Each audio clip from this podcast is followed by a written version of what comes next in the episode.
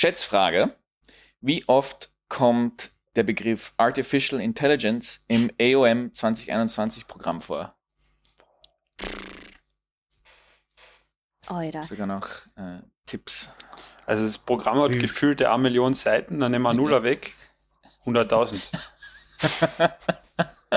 Sind da die Okay. Abstracts mit drin? Äh, Ja. Ich habe einfach ohne, ich habe einfach Steuerung F und Artificial Intelligence eingegeben. That's my boy. 84. Aber wie sieht denn so, ein ab Programm Blödsinn, Alter, aus? was wie lang das Ding ist. 8400. 8400. Boah, das ist aber cool. Man Mist. 1000. Hat irgendwann, na wurscht, ich habe es gemerkt. Ähm, auch, ähm, Heißen das nicht nur, ach so. Ah. Das- nein, das, das zu, die, die Viel anderen. Begriffe gebe ich, gebe ich euch dann nachher. Hallo und herzlich willkommen zu. Ja, Nee, du hast 100.000 oder gesagt. 100.000. Okay, gut, da bin ich irgendwie dran.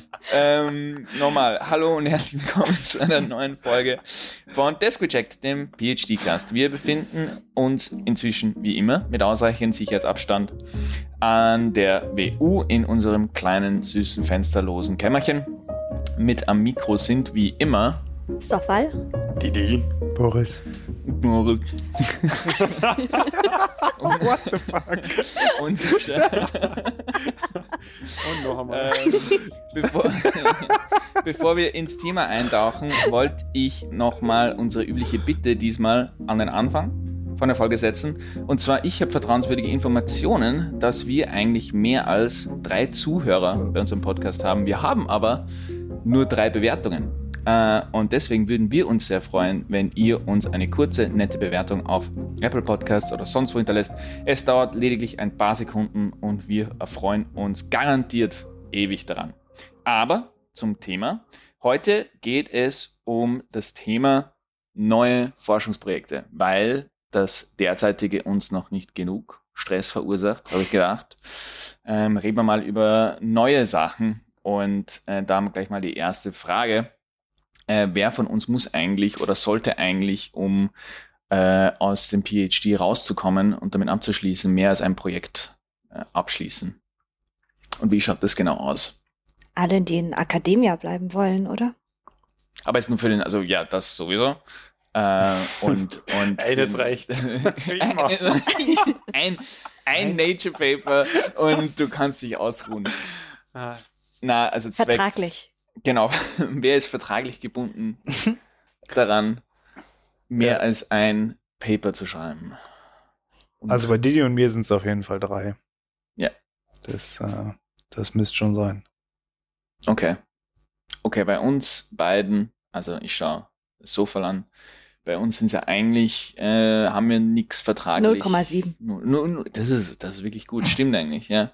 Also Ein Ähm, publishable ein, Paper. ein Publisher. Ihr müsst quasi eigentlich laut eurem Vertrag, ähm, sind das drei, die gepublished sind? Oder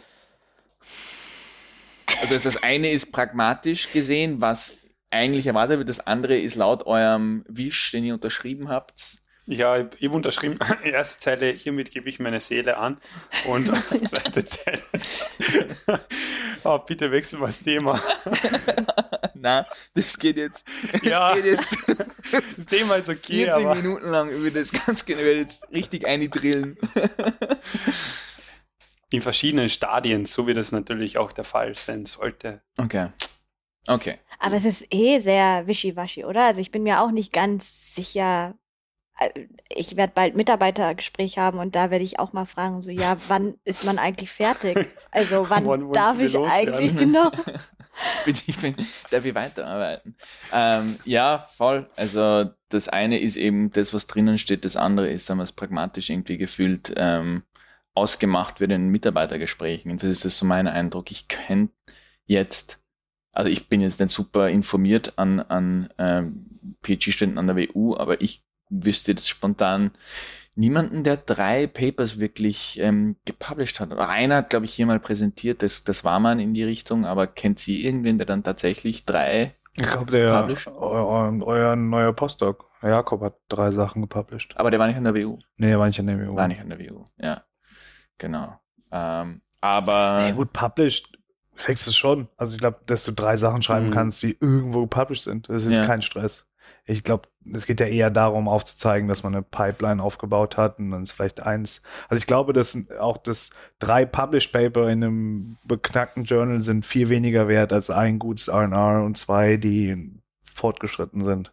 Ja, ich glaube, das ist ja auch der Ansatz, den dein Supervisor Sofal und meiner haben so diese Ansicht von wegen eins, also noch extremer von wegen ein gutes Published ist besser wie zehn, die nicht in einem A oder A plus sind. Sprich, man sollte sich voll und ganz auf ein gutes fokussieren, ähm, was aus der Dissertation rausgepublished wird, wie jetzt. Ich habe halt, ich hab halt mal gehört, äh, gibt es jetzt nur wieder, ich kenne mich jetzt auch nicht zu gut aus, aber dass wenn man halt sagt, okay, ich publish niedriger, dass man damit signalisiert, man ist ein Satisfier, man ist damit okay, wenn es irgendwo rausgekommen ist.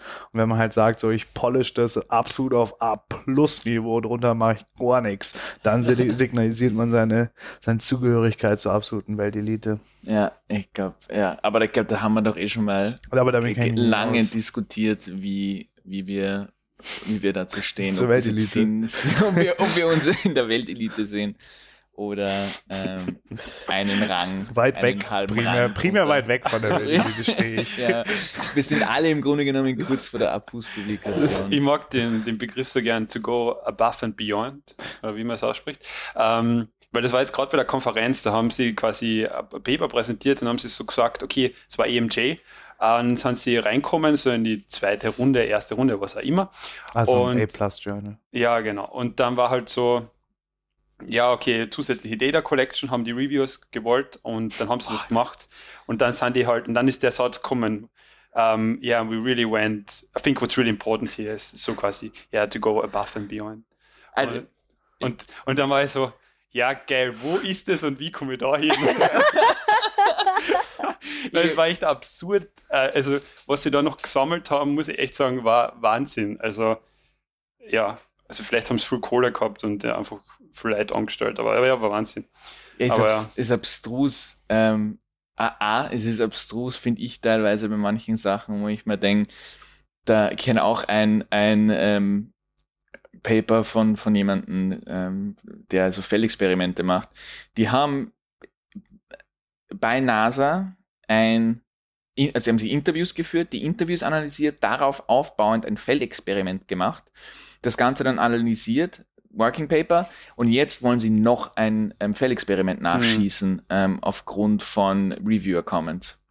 Wo ich mir denke, ich meine, in meinen sechs Jahren PhD würde ich wahrscheinlich so lange brauchen, um einfach einmal ein Feldexperiment mit NASA auf die Beine zu stellen und dann für eine Publikation und sowas zu machen. Ähm, ja, es ist schon faszinierend, wenn man sich, also was in dem Vergleich vor allem dann, wenn man sieht, teilweise andere Forscher, die dann im Jahr, weiß ich nicht, wie viele Sachen publizieren, natürlich nicht selber, aber im Team, aber dann für eine Publikation sich so den Arsch aufreißen, das ist, das ist mir irgendwie noch nicht äh, ganz geschossen. Also ich denke mir immer, das ist wie Radfahren. Passt. Alles. Im Grunde genommen, eigentlich ist alles wie Radfahren. Es wird nicht leichter, man wird nur schneller.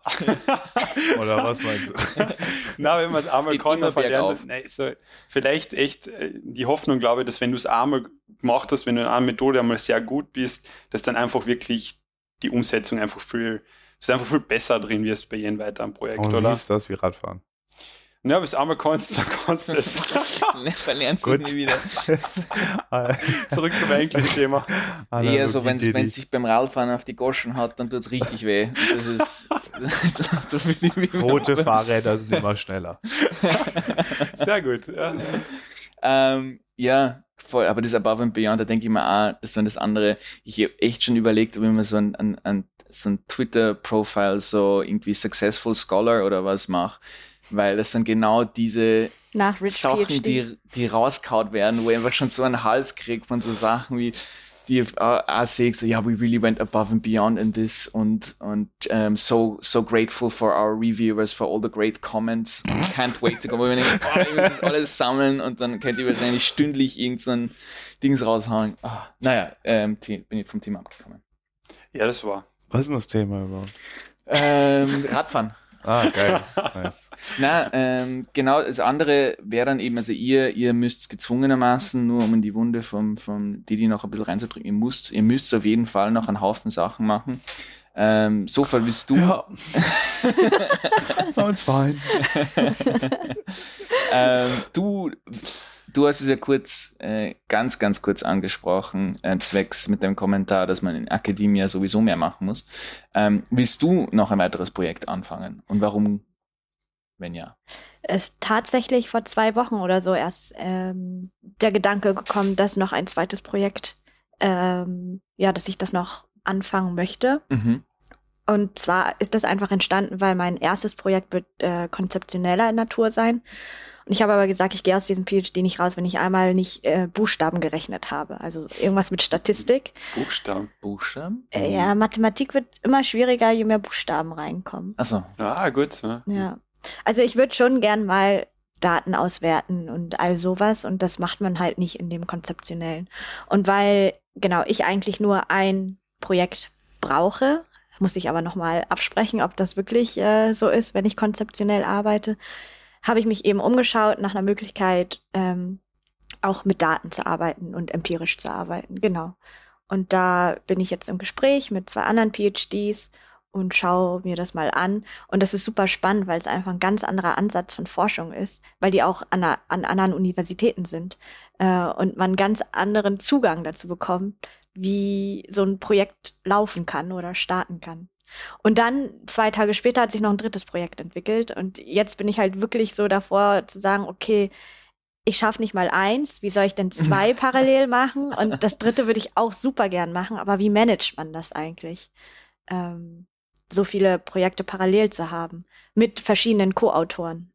Wie ist denn das anders? Also du meinst, du hast es mit, also du hast es praktisch mit zwei anderen von einer anderen Universität was ähm, gestartet. Wie genau ist es anders von dem, wie wir oder du? Also äh, eben die, der erste Unterschied ist ja, dass äh, das erste Projekt ist Professor PhD Student und das zweite Projekt wäre dann halt drei PhD-Students. Die anderen sind halt schon weiter als ich, aber es ist trotzdem irgendwie so andere Art der Kommunikation und ähm, vor allen Dingen sind wir, habe ich auch das Gefühl, jetzt muss ich vorsichtig sein, agiler oder halt schneller. Also man traut sich halt mehr, einfach, ähm, mhm. einfach mal was in den Ring zu schmeißen. Und wir haben zwei Stunden diskutiert, jetzt letzte Woche. Und ähm, dann, dann macht man halt so ein Google Docs oder irgendwie sowas und tauscht sich da irgendwie aus. Also es ist, ähm, müsste ich jetzt aber nochmal nachdenken, was genau da alles anders ist was ist, was ist mit, mit euch? Also wie, wenn wir jetzt schon drüber reden, mit ähm, neuen Projekten, wo, wo zieht ihr euch eigentlich eure Inspiration her? Wie kommt ihr aus den Fingern? Aus den Fingern, ja. ja habe ich jetzt anderes, hat mich sehr überrascht. ähm, nee, ich finde es schon immer super spannend, sich in anderen Bereichen irgendwie umzugucken, also Bücher zu lesen aus anderen Bereichen und dann versuchen, eine Erkenntnis, also bei uns ja immer viel so Psychologie, Cognition, Stuff, ähm, oder Podcasts mit Interviews mit anderen WissenschaftlerInnen und dann zu schauen, wo sind an oder wo könnten Konstrukte oder Erklärungen die in den Feldern gerade diskutiert werden, Phänomene erklären, die bei uns relevant sind. Ich meine, es gibt ja viele Sachen, die in der Zusammenarbeit von Menschen oder in Organisationen irgendwie sehr unverständlich sind oder die zu irgendwelchen Puzzles führen. Ähm, und kann man quasi aus einer anderen Wissenschaft eine Betrachtungsweise übernehmen, die bestimmte Puzzles mal erklären können. Ähm, und das finde ich eigentlich ein sehr spannenden Weg. Und meistens gibt's immer irgendwie was, was ich irgendwie cool finde und greifbar finde und was sich irgendwie interessant anfühlt. Und dann versuche ich irgendwas in unserem Feld zu finden, was, gut dazu passen könnte. Das ist ein konkretes Beispiel. Wie sich mal, wenn, wenn du irgendwas äh, hast, was, was Ja, also das, das, ist jetzt, das ist jetzt recht neu, deswegen ist es noch nicht gut durchdacht, aber es gibt halt ähm, viel Forschung in der Psychologie, die sich darum dreht, wie Menschen ähm, Gedanken so aufbauen, dass es eigentlich eine, ein räumliches Konstrukt ist. Also wir haben auch in unserer Kognition viel Gedanken von so einer Landkarte oder wir beschreiben Dinge, wir haben eine Distanz zu etwas, wir bewegen uns auf etwas zu, ob das jetzt ein, ein zeitliches Verständnis ist oder ob wir versuchen, eine neue Strategie zu erklären, dann ist es häufig, benutzen wir Begriffe aus der Räumlichkeit, also wir verringern die Distanz zu unserem Kunden oder wir ähm, müssen uns auf unsere Konkurrenz zubewegen.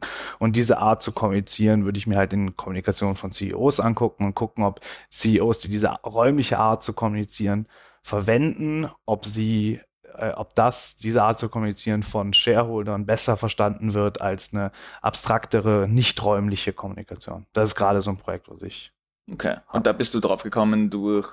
Ich habe so ein, ich weiß gar nicht mehr, wie sie hieß, von daher kann ich es jetzt nicht crediten, aber es war ein Podcast mit einer ähm, Psychologin, die das dargestellt hat und die auch erklärt hat, wie viel von unserem Gehirn einfach nur mit solchen räumlichen Prozessen be beschäftigt, sie beschäftigt. Mhm. Ähm, dann so Studies gezeigt, ich will nicht zu tief reingehen, aber es gibt, gibt wirklich coole Sachen, äh, wo das wurde sehr tief so in der Art, wie wir denken, angelegt. Ähm, und ich glaube, es wäre super cool, wenn man das zeigen könnte auf so auf dieser CEO-Shareholder-Interaction, äh, dass Shareholder das einfach besser verstehen, wenn es quasi auf diese räumlichen Ebene kommuniziert worden ist. Das ist jetzt gerade jetzt, oh, das war jetzt super unangenehm, so was voll unausgearbeitetes zu pitchen, aber ja.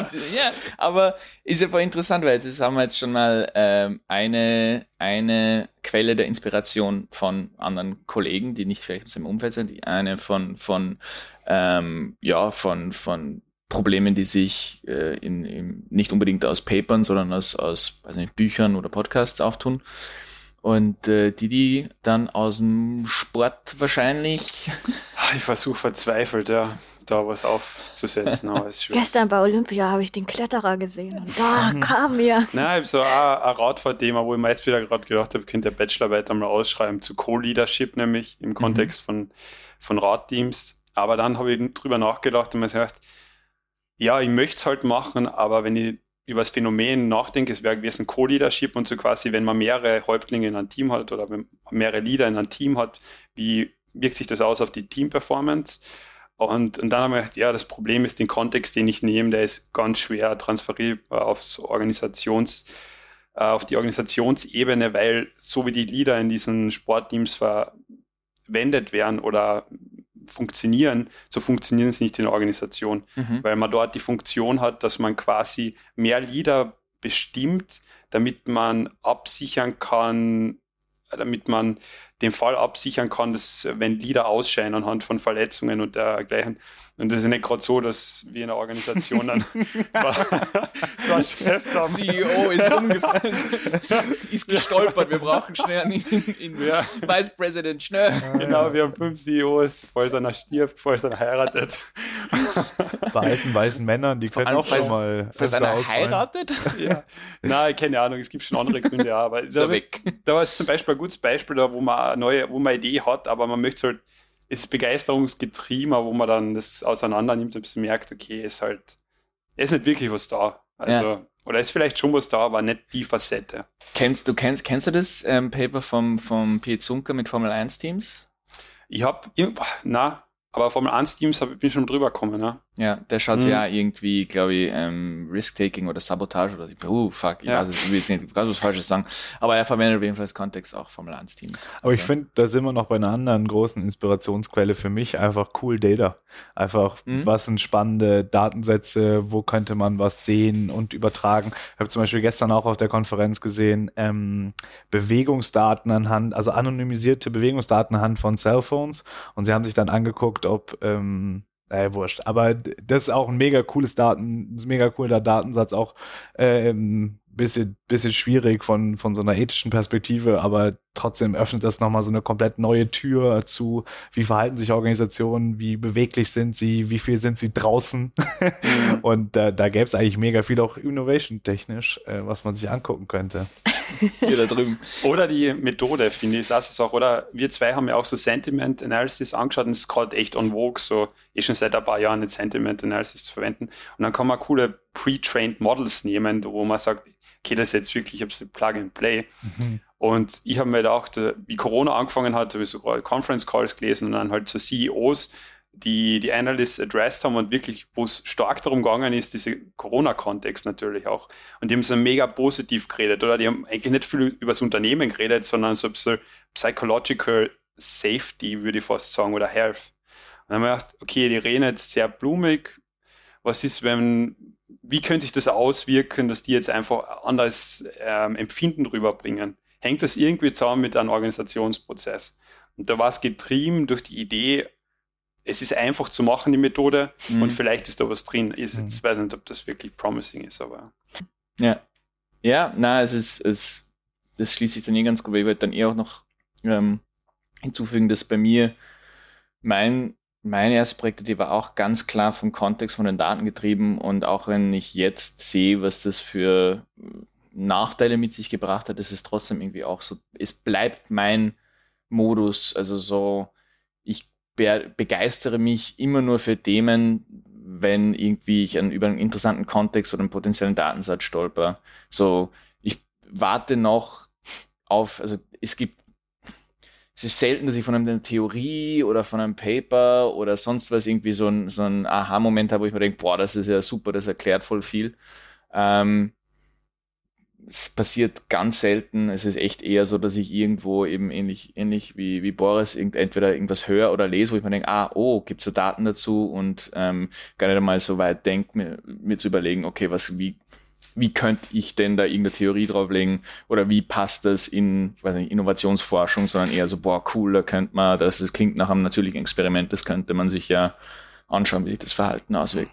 Ähm, kommt auch mit also selbst wenn man an die Daten mal drankommt, ähm, ist es halt, ja, auch nicht äh, die sauberste Art und Weise, an neue Projekte zu kommen. Aber ja, also. Ich meine, dann kannst du halt auch schnell verpuffen. Es ist schon, glaube ich, sehr, ja. sehr wichtig, den zweiten Schritt zu machen. So, was sind ja. die Research Streams, an die ich anschließen kann? Mhm. Vigo ist ja dann auch mal so der Trade-off zwischen große Community, aber kleine Contribution oder kleine Community, aber große Contribution. Und dieser ganze Framing-Prozess und dieses, wer findet das eigentlich wie interessant und ähm, ist ja schon auch nochmal ein großer Teil von Forschung, der sich danach dann noch anschließt. Ich mag den auch nicht so gern. Mhm. Aber ist schon wichtig, weil sonst machst du es halt nur für dich allein.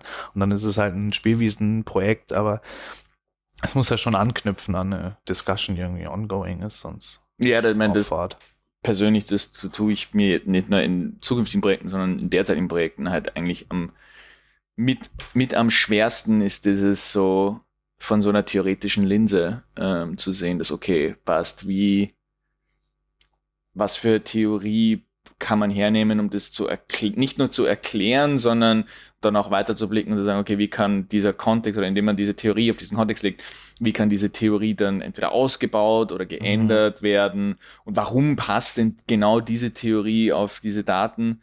Ähm, das, ja, das ist für mich persönlich äh, mit am schwersten, wo ich dann immer hängen bleibe mit den meisten. Wolltest du was sagen oder wolltest du? Ja, ja? ich wollte was sagen aber jetzt habe ich keine Lust mehr. Na, ähm, ich habe letzte Woche einen Workshop gehabt, da Professorin, das war so, so ein Ding, ähm, da Professorin hat immer wieder das Gleiche wiederholt, weil sie es einfach so rüberbringen wollte. Äh, mhm. Äh, vielleicht wäre Vater. Ähm, Mach ja. den Mund zu. Nein, die, die hat halt immer wieder gesagt, so quasi, so quasi, was ist ja ein langfristiges Ziel? Also was, wo, was interessiert euch, auf was seid ihr ausgerichtet? Mhm. Was sind eure langfristigen Ziele, wirklich so fünf, sechs, sieben Jahre? Jetzt, das ist eher schon Richtung gegangen, Richtung Tenure, also Anschlussstelle dann am PhD. Und wenn ihr das habt, also wenn ihr sagt, okay, in die Richtung soll es gehen, dann arbeitet in die Richtung auch. Also quasi dann sucht euch Projekte aus, die, mhm. die damit aligned sind, mhm. damit über, übereinander übereinstimmen. Und hat, zum, hat da zum Beispiel einen coolen Kommentar gebracht, investiert keine Zeit in irgendein, irgendein Projekt, mhm. das so, uh, so ein Side-Ding ist, geht's dann lieber auf Urlaub. Also bevor ihr anfangt in irgendein so Mini-Ding, was nicht wirklich vielversprechend ist, fahrt auf Urlaub. Geht's, investiert da nicht die Zeit. Mhm. Ich habe eine Gegenposition.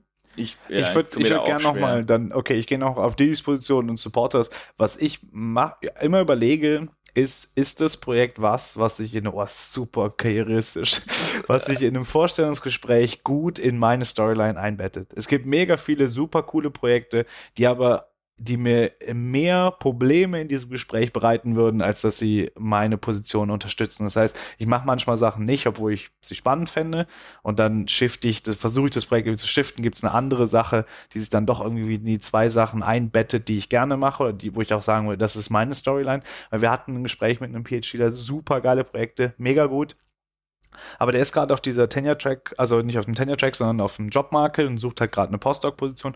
Und der hat super spannende Sachen gemacht, aber diese drei Projekte erzählen keine kohärente Geschichte, die über diese drei Projekte trägt. Das heißt, er, er stitcht die so ein bisschen zusammen und es fällt mhm. ihm urschwer zu sagen, das ist das, wofür ich stehe. Und das Gespräch hat mir so ein bisschen die Augen geöffnet in der Wahl der Projekte, dass es schon das geben muss in, in meinen Projekten. Und wenn wenn nicht, dann würde ich auch eher Urlaub machen. Urlaub machen ist immer eine gute Idee. Ich glaube, das grundsätzlich Urlaub machen immer gut. Ähm, aber ich bin, also ich habe das jetzt den Punkt gebracht, aber meine eigene Perspektive ist, ich bin am liebsten Experte nur für Idea Generation. Also so nur First Stage von den ganzen Papers. Weißt ich rede mit euch, ich quatsch mit euch, wir, wir machen Brainstorming und sobald das Grundgerüst steht und wir Framing haben, sage ich ciao. Yeah. Weißt, macht's die Arbeit selbst. so ich, bin, ich, bin, nur Expert für quasi. CEO. das klingt alles gut. Na, da muss die ganze Umsetzung noch und wie sie zahlen, das ist richtig nervig. Nein, ich finde es, ich finde, also das ist, das höre ich auch immer wieder und es macht auch inhärent voll Sinn. Also das sagen die halt gefühlt, das ist der Echo, den ich immer wieder höre, wenn ich mit irgendwie erfahrenen Forschern rede, es ist so, du brauchst Identity. Hm. Du musst, alles, was du machst, muss in deine Identity einpassen. Nimm keine Projekte an und, und sei so vorsichtig mit deiner Zeit und mach nur das, was die halt äh, wirklich interessiert. Und ich denke mal, hm, ich weiß nicht, ob das vielleicht ein bisschen intellektuell einschränkt, ähm, auch, weil ich denke mal, wenn du ein bisschen einen Grips hast und, und relativ schlau bist, kannst du auch aus drei, die Projekten, die dich voll interessieren, aber jetzt auf dem Papier nicht so ähnlich ausschauen, kriegst du auch eine Storyline hin für jetzt den nächsten Schritt. Weil am Anfang, so mein Gefühl ist so, woher willst du als PhD bitte wissen im Vorhinein, was für eine Richtung denn die richtige ist für deine weitere Karriere? Ich habe, wie gesagt, ohne dass du halt rum eine gegen gegen gegen gegen Position. Oder du hast einen super duper noch, oder du hast einen wirklich stark involvierten, super drinnen ähm, Supervisor oder Mentor, der dir halt auch sagt, mach das, da ist da, da gibt es genug, also nicht Daten und da kannst genau in die Richtung gehen und die Theorie ist gerade im Kommen. Oder mach nicht das, weil dazu gibt es halt schon, keine Ahnung, da ist das Feld am Abschwingen. Aber ich sehe das halt schwierig, so als PhD wirklich mit voller mit voller Sicherheit, also mit Sicherheit von einem Tenured Professor zu sagen, ähm, ja, ich weiß meine Richtung und ich weiß, wie es halt in, in, in acht Jahren weitergehen wird und ich weiß auch jedes Projekt genau, was ich annehmen muss und wo mein Contribution sein wird und da werde ich Experte sein. Ähm, I don't know, das klingt für mich sehr nach so, weiß nicht, Survivorship Bias oder, oder Post-Hoc Reasoning, irgendwie, das passt mir Post-Hoc Reasoning. Post, wirklich, ist Post-Hoc Reasoning. Aber so viel. Äh, ähm, ja. artikuliert deine Gegenposition. Also vielleicht als Disclaimer, das ist wahrscheinlich ein sicherer Weg, wenn man halt sich jetzt Gedanken macht, wo man in sechs Jahren stehen will und dann halt sich wirklich so einen Plan ausheckt, wenn man in Akademia bleiben will. Aber ich glaube, um mal den Druck rauszunehmen, ist meine Position einfach, ich mache das, worauf ich Bock habe, weil der PhD ist ja auch ein Prozess und ich will das, die Projekte machen, die mich wirklich interessieren selbst wenn sie keinen roten Faden haben. Und für mich habe ich jetzt die Einstellung, okay, ich mache das, weil ich will den Prozess auch genießen und wenn ich am Ende die Tenure-Track-Stelle dann halt nicht bekomme, ist das halt so, wenn sie nicht nachvollziehen können, dass ich einfach Interesse hatte, das zu lernen und genau das zu machen. Und ich glaube an Interdisziplinarität auch und sich breit aufstellen. Und das würde ich auch ganz offen so im Bewerbungsgespräch kommunizieren, ohne jetzt auch Zwang die rote Linie finden zu müssen zwischen den drei Projekten. Und wenn es klappt, klappt Aber wenn nicht, dann nicht. Ich finde das auch gut, weil solange das eben ist Interesse getrieben und deswegen, das spielt auch so ein bisschen rein, dass ich glaube, man kann noch, auch wenn es jetzt nicht mit einem hundertprozentigen Plan reingeht, solange du die Projekte machst, die dich interessieren, ist da irgendein roter Faden. Du hast ja genau, Interesse. das war der Punkt, ja. Du hast ja, ja. irgendein Interesse. Vielleicht kannst du es noch nicht artikulieren, vielleicht willst du es auch noch nicht vorausplanen, aber solange du Sachen machst, die dich interessieren, Genau. Gibt es da sicher einen roten Faden? Der Punkt, glaub, der mir nur wichtig ist, ist halt, man hört da schon sehr oft, dass yeah. gesagt wird, du musst eine Richtung finden und all sowas. Aber das wird, ich finde, das übt so einen Druck auf und ja.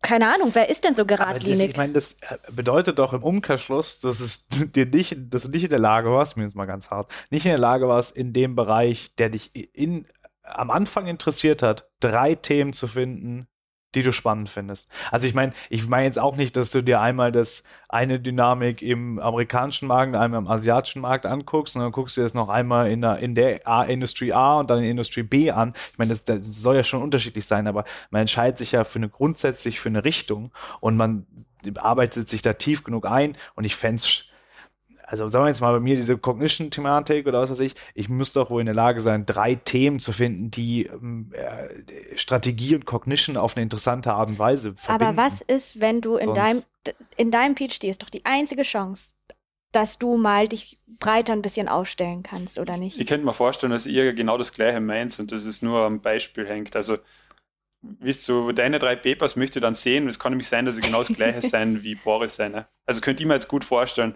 Das muss man wirklich an einem konkreten Beispiel, glaube ich, festmachen, weil das ist sehr viel eigene Interpretation. Was du das vielleicht stimmt schon, interdisziplinär siehst, ist für ihn nicht interdisziplinär oder ist einfach sehr artverwandt, weil es immer so witzig, wenn man Wissenschaftlern zuhört und sagt, oh, that was really interdisciplinary work und das habe ich eh schon einmal gesagt im Podcast auch und dann haben sie Marketing und Human Resources zusammengetan.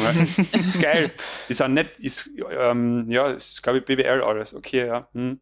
Und also, also was man unter interdisziplinär versteht, was für jemanden ein fernes Topic ist oder ein nahes, das ist schon sehr viel Perspektive, aber ich möchte nicht weiter in die Richtung schlagen. Aber ich, ich denke, also meine, ich denke, es ist, ich bin schon der Meinung, wenn es dich interessiert, aber du kannst doch keinen Finger drauflegen, aber solange du das machst, weil es dich interessiert, eben denke ich schon, dass da irgendein roter Faden, der ist vielleicht noch nicht sichtbar. Ich glaube, dass diese Tipps, diese Sachen, so konzentrier dich, Mhm. aber mach nicht alles, was dir auf dem Tisch liegt.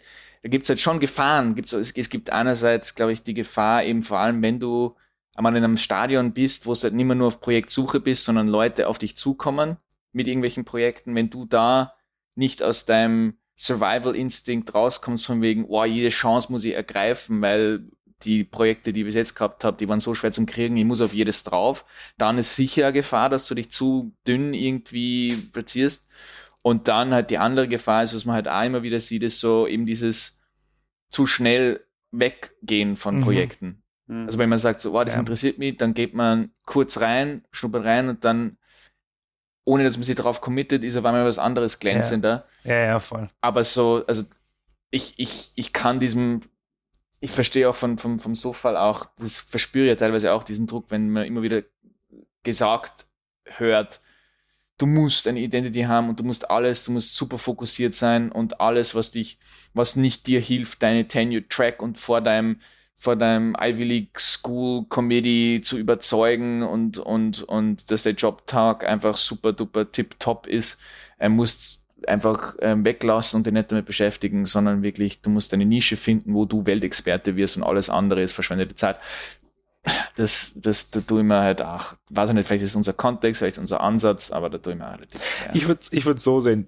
Ich würde sagen, ein gutes Paper hat immer so drei Elemente. Also das können zwei äh, theoretische Elemente sein, ein ähm, empirisches Element.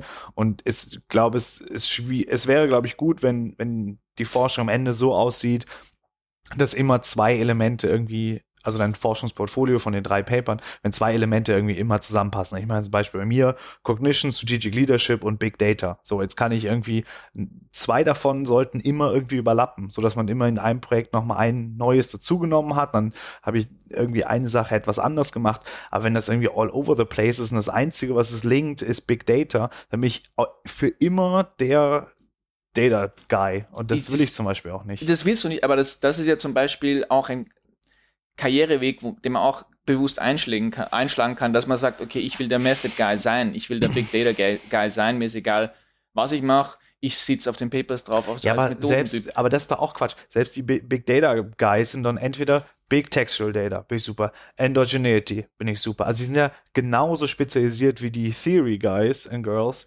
in ihrer Methode. in ihrer Methode. Ja. Also selbst da ist es ja dann eine Illusion, dass sie viel buntere Themen haben, weil die machen immer Panel Analysis Ja, oder die kriegen super deine Endogeneity-Sachen rausdiskutiert und rausgerechnet.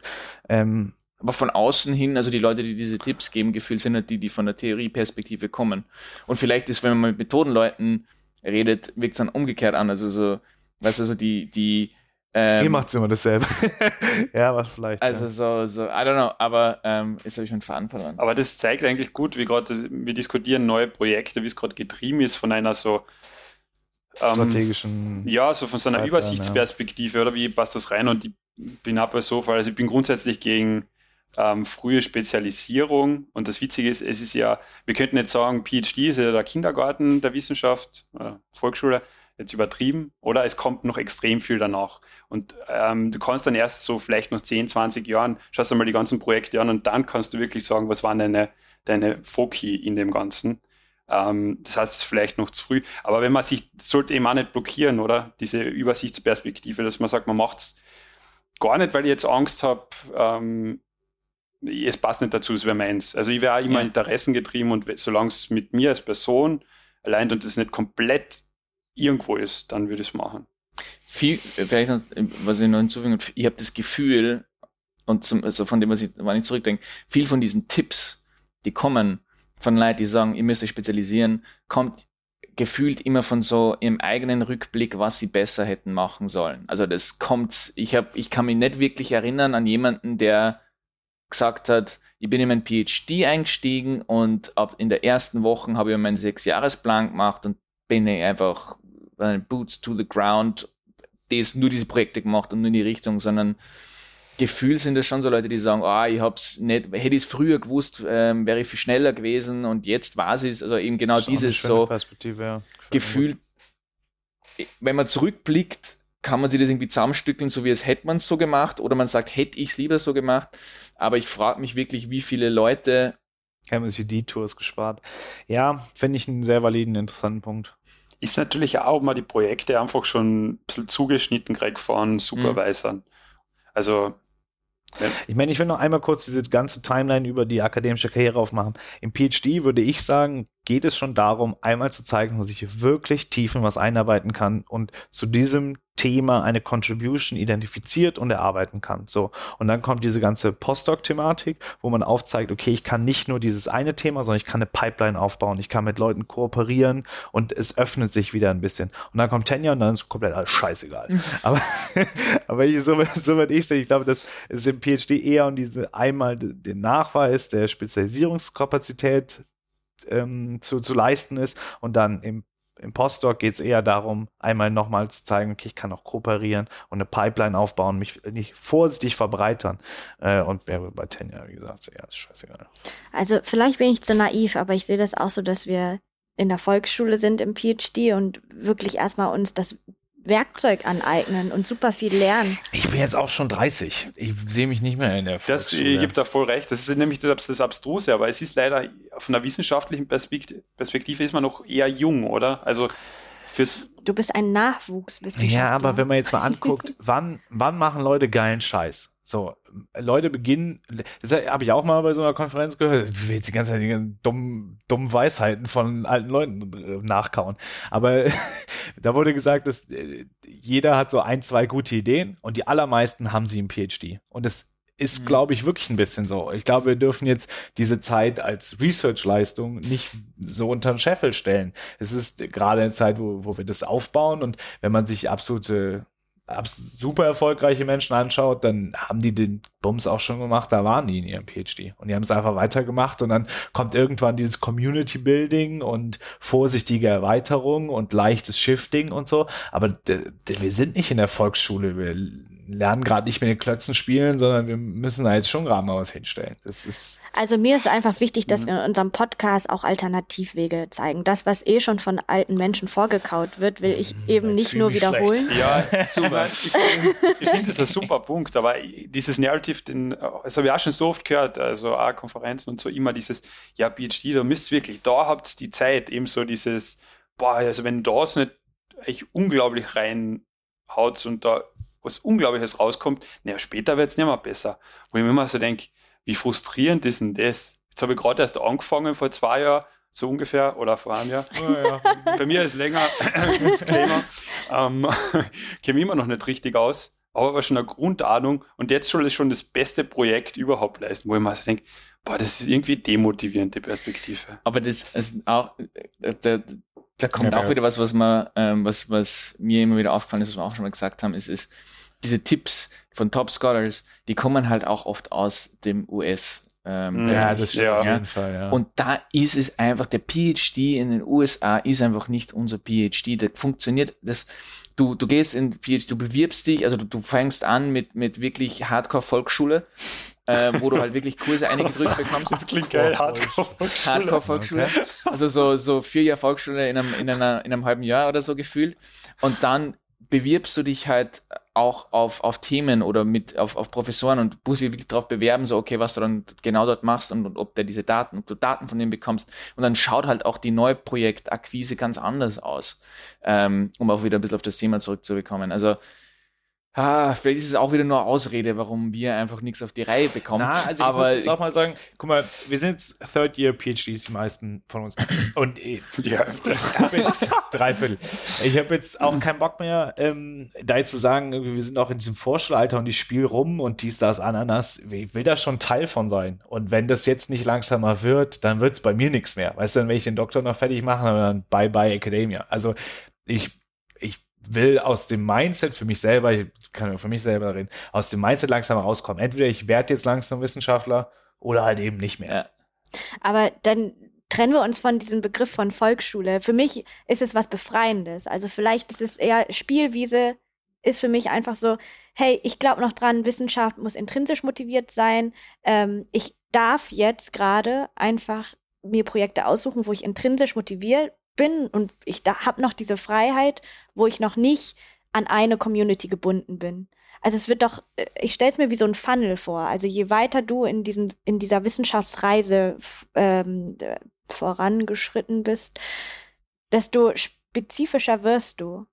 Und warum von Anfang an, also für manche Leute ist es der richtige Weg, von Anfang an zu sagen, ich will von Anfang an hier äh, in dieser Nische mich äh, festsetzen. Oh, mein Vokabular heute ist schrecklich, aber ihr wisst, was ich meine. Ja, aber ich, ja, aber ich bin bei Dieter. Ich glaube, wir sind uns nicht so weit auseinander. Ich glaube, es ist irgendwie so eine e- emotionale Haltung zu, zu diesem Gef Gefühl von, ich muss mich festlegen. Ähm, und ich assoziiere das, glaube ich, eher mit sich etablieren. Mhm. Und du etablierst es, äh, und assoziierst dasselbe eher mit, ich muss mich fest, also ich muss mich einschränken. mhm. Ähm, aber ich glaube, wir sprechen über dasselbe. Ich, und das ist, glaube ich, eher gerade so eine, so eine Assoziation, die wir, die wir damit haben. Ähm, Hat man eigentlich Zeit für neue Projekte im PhD? Also jetzt Ja, ganz klar, ich blöde mein- Frage. es ist doch, Ja, ja, Also wenn du das erste Projekt hast, also das erste, was ja meistens dann ausgrößt ist, auch wenn man so kumulativ macht wie wir jetzt, aber gibt es ja doch ein Hauptprojekt, weil man kann nicht drei, die wirklich gleichwertig sind, geht sich zeitlich halt nicht aus, muss man, an, an Hauptfokus hat man meistens. Hat man, wie viel Zeit hat man wirklich für neue Projekte? ich meine, das Schöne ist doch, dass es, ähm, ich bin heute der absolute Power-Karrierist, merkt ihr das? du bist einfach so mit, Alles, ey, pass auf, so Leute, ich erkläre euch einmal ganz 180. kurz die Welt. Nein, aber man, äh, das Schöne ist doch bei drei Paper, dass man so eine Pipeline hat und die sind alle in unterschiedlichen Stages. So, das eine ist schon sechsmal abgewatscht worden, jeder findet das Framing wieder scheiße, obwohl das aus seiner Sicht fertig ist. Okay, whatever. Und die anderen Sachen sind halt noch in so einer Early Stage, sind noch in diesem Spielwiese-Gedanken drin. Und dann gibt's vielleicht eins, wo du mal ein bisschen was gerechnet hast, wo auch schon so ein grobes Transkript steht, wo man das Gefühl hat, okay, man macht da so Fortschritte und dann gibt's vielleicht noch ein viertes, was nur so ein Wunsch-Traumprojekt ist. So. Mhm. Und damit fühle ich mich wahnsinnig wohl, weil es vier unterschiedliche Arbeitsmodi gibt, aus denen ich wählen kann, je nachdem, wo gerade Zeitdruck entsteht oder wo ich das Gefühl habe, worauf ich mehr Lust habe. Schreibt ihr alle alleine oder habt ihr Co-Autoren? Ja, AutorInnen? ne, ich meine, also, Co-Autor ist schwierig. ich arbeite eh extrem ungern Ich mit anderen Leuten Freundin. zusammen. oh Gott, oh Gott. Nee, das, das will ich erst ja nicht Freunde, antun. dann Co, dann ey, müssen wir einen Schritt machen. Aber ich bin da auch, also so eben hat man Zeit für ein, für ein, für ein neues Projekt. Ähm, das, die, das Problem ist, wenn man sich das im PhD schon fragt, das wird nicht besser. Das wird immer oder? schlimmer, du musst ja noch Also- mehr lernen. Aber Also- andererseits ist ja eigentlich dann der Postdoc die Zeit, wo man wirklich, Sich eigentlich konzentrieren wo man darf. viele, wo man viel mehr Projekte ja gleichzeitig entwickeln muss.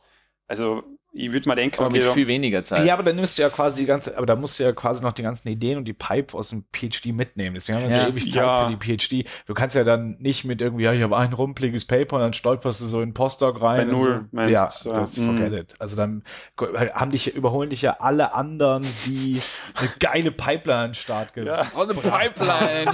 Pipeline. eine, wo ist meine fucking Pipeline?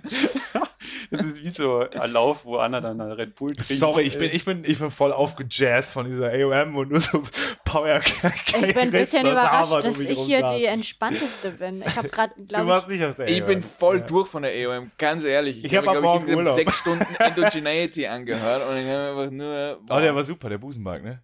Der hat mir echt Busenmark, gefallen. ja. Gefallen. Hast du der da ist auch ein geiler okay. Typ, ja. ja. Naja, anyways. Ähm, Ähm, ich wollte, ähm, um, um vielleicht noch ein paar, ähm, äh, die Frage war ungefähr vor 20 Minuten. das, die, wir sind ganz weit weg von den Fragen. aber es taugt Ähm, mir die Diskussion, finde ich gut.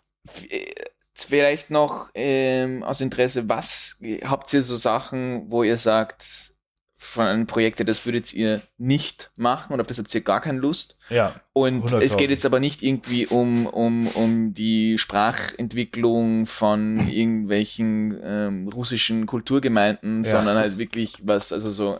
Das ich interessant. Okay, für die wäre das, also da hast du schon ein zweites Projekt. Na, bei Ähm. mir ist echt, Entschuldige, gleich, äh, gleich mal eine äh, Gretchen. Das ist bei mir das Problem, ich könnte mich für so viel faszinieren. Also, das, das an das kann ich bestätigen. Boris und ich sind da genau gegenüberseitig. Also Hey, immer so- das stimmt überhaupt nicht. Da fühle ich mich gerade angegriffen. Na ja, sehr gut. Aber Boris das hat null Witzige ist, Interessen. Das ist euer. Boris hat echt viel Interessen, aber er so gleichzeitig, also das ist wack und das ist wack das ist Das wack. das weiß ja der Podcast noch, noch gar nicht, ist deine, ist deine Business-Idee. Ähm, Start Down. Start down. Ja, jedes Startup wieder eintreten. Das ist eine dumme Idee, gibt's schon. Alter, next. Das ist, Ja, genau. Damit wir den, äh, den Hintergrund da erklärt haben. Und bei mir ist immer so, ja, boah, das ist aber geil. Ja, das klingt schon interessant. Das kennt man mal. Leute, es gibt auch einen großen Unterschied zwischen, das ist spannend und zieht euch doch alles rein, aber man, man muss das Allerwenigste davon machen. Und Eben, aber genau, das was ist ja die Frage. So, Ja, ist ein guter Für- Punkt. ich ich fange mal an, Sehr zum Beispiel Punkt. für mich, ähm, ganz einfach, so Ausschlusskriterien sind für mich zum Beispiel Lab Experiments. Das ist einfach zum Beispiel, oder, oder Surveys.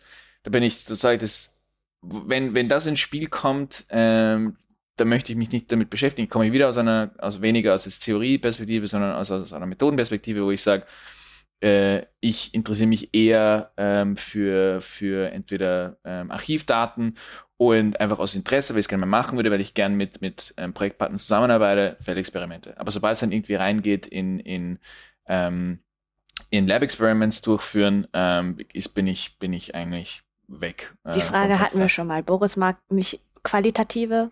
Ja, Sachen. nee, schon. Nee, nee, aber das ich meine, also so, so schätze ich an, was ich nicht machen würde, ist von der Methodenperspektive.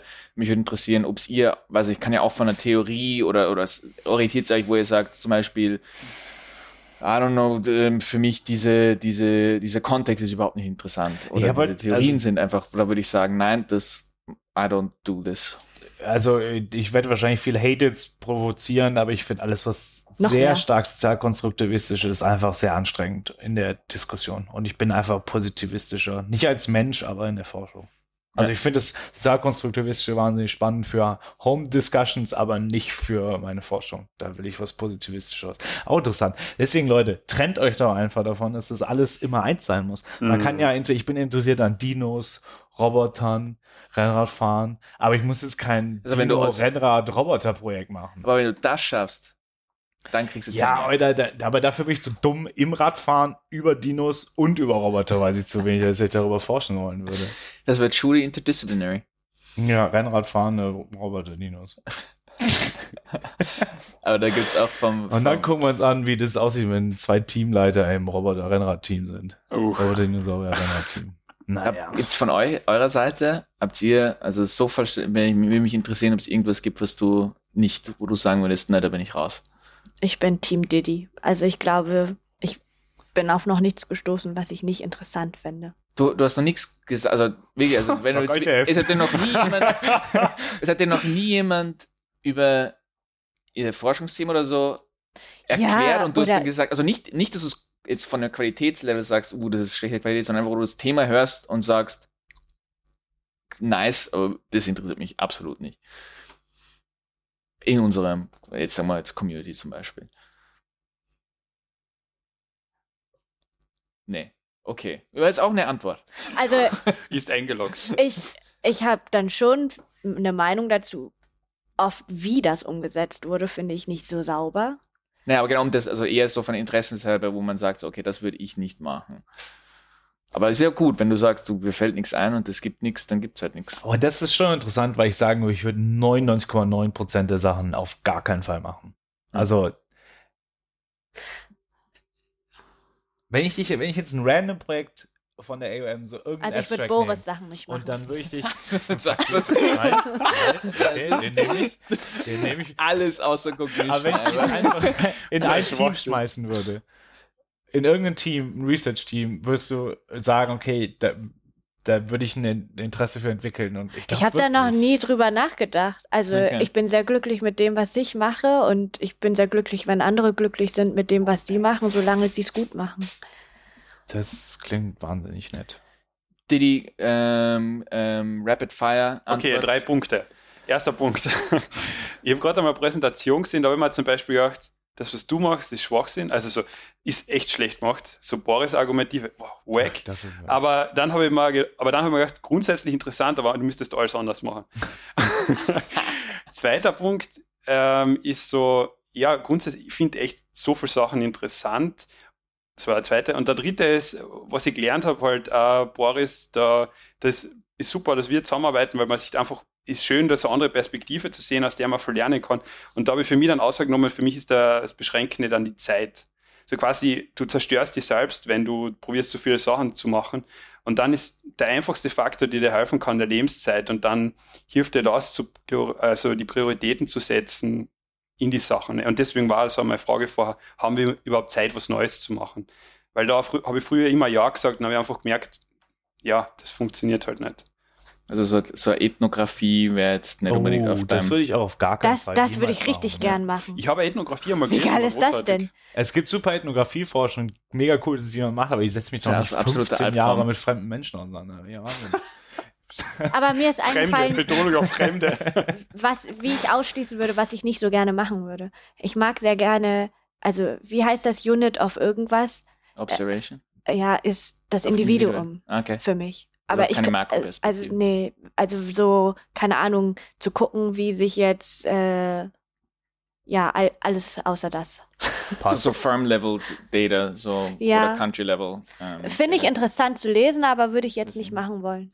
Gut, ähm, ich habe auf die, auf die Uhr geguckt und wir haben schon wieder viel zu viel Spaß Ah, du gehabt. wolltest lieber fragen eigentlich, was wir machen wollen. Dafür bleibt keine Zeit. Aber Ähm, da konnte ich so viel mehr sagen. und deswegen, ähm, bevor wir zur Schätzfragenauflösung kommen, fehlt noch das wichtigste Segment. Okay, aber Oh jetzt ja, hau war geil. Letztes Mal war aber ziemlich das, geil. jetzt, das, ja, das war letztes Mal, letztes Mal ich glaube richtig nicht, es so großartig. gut ist wie letztes Nein. Mal. Nein, ich glaube, er ist super. Ich glaube nicht, weil es ist nämlich ein Returning-Segment und zwar über die Campus-Gastronomie. Oh ja. Und Oh, bitte, Fan. äh, nach inzwischen über zweijährigen Bestehen mit Pleiten, Pech und Pannen, inklusive Wartezeiten von einer Mittagspause, trotz 3 zu 1 Ratio von Kellnern zu Gästen und einer Speisekarte, die die Auswahl einer Shopping Center Food Mall abzubilden versucht, wurde ein radikaler, unternehmerisch scharfsinniger, der einzig logische Schritt getätigt, ein Rebranding. Aus Kombu wurde Finn, inklusive Preisaufschlag und Portionsverkleinerung. Und die täglichen Schlangen zum Essen bestellen sind der Beweis dafür, dass alles richtig gemacht wurde. Besser hätte ein Team von erfahrenen 20-jährigen McKinsey-Beratern den Turnaround nicht auf PowerPoint-Slides bringen können. Und deswegen, Boris, warum würdest du lieber noch zwei Jahre jeden Tag Falafel-Wraps essen, wie als noch einmal bei Finn essen zu gehen?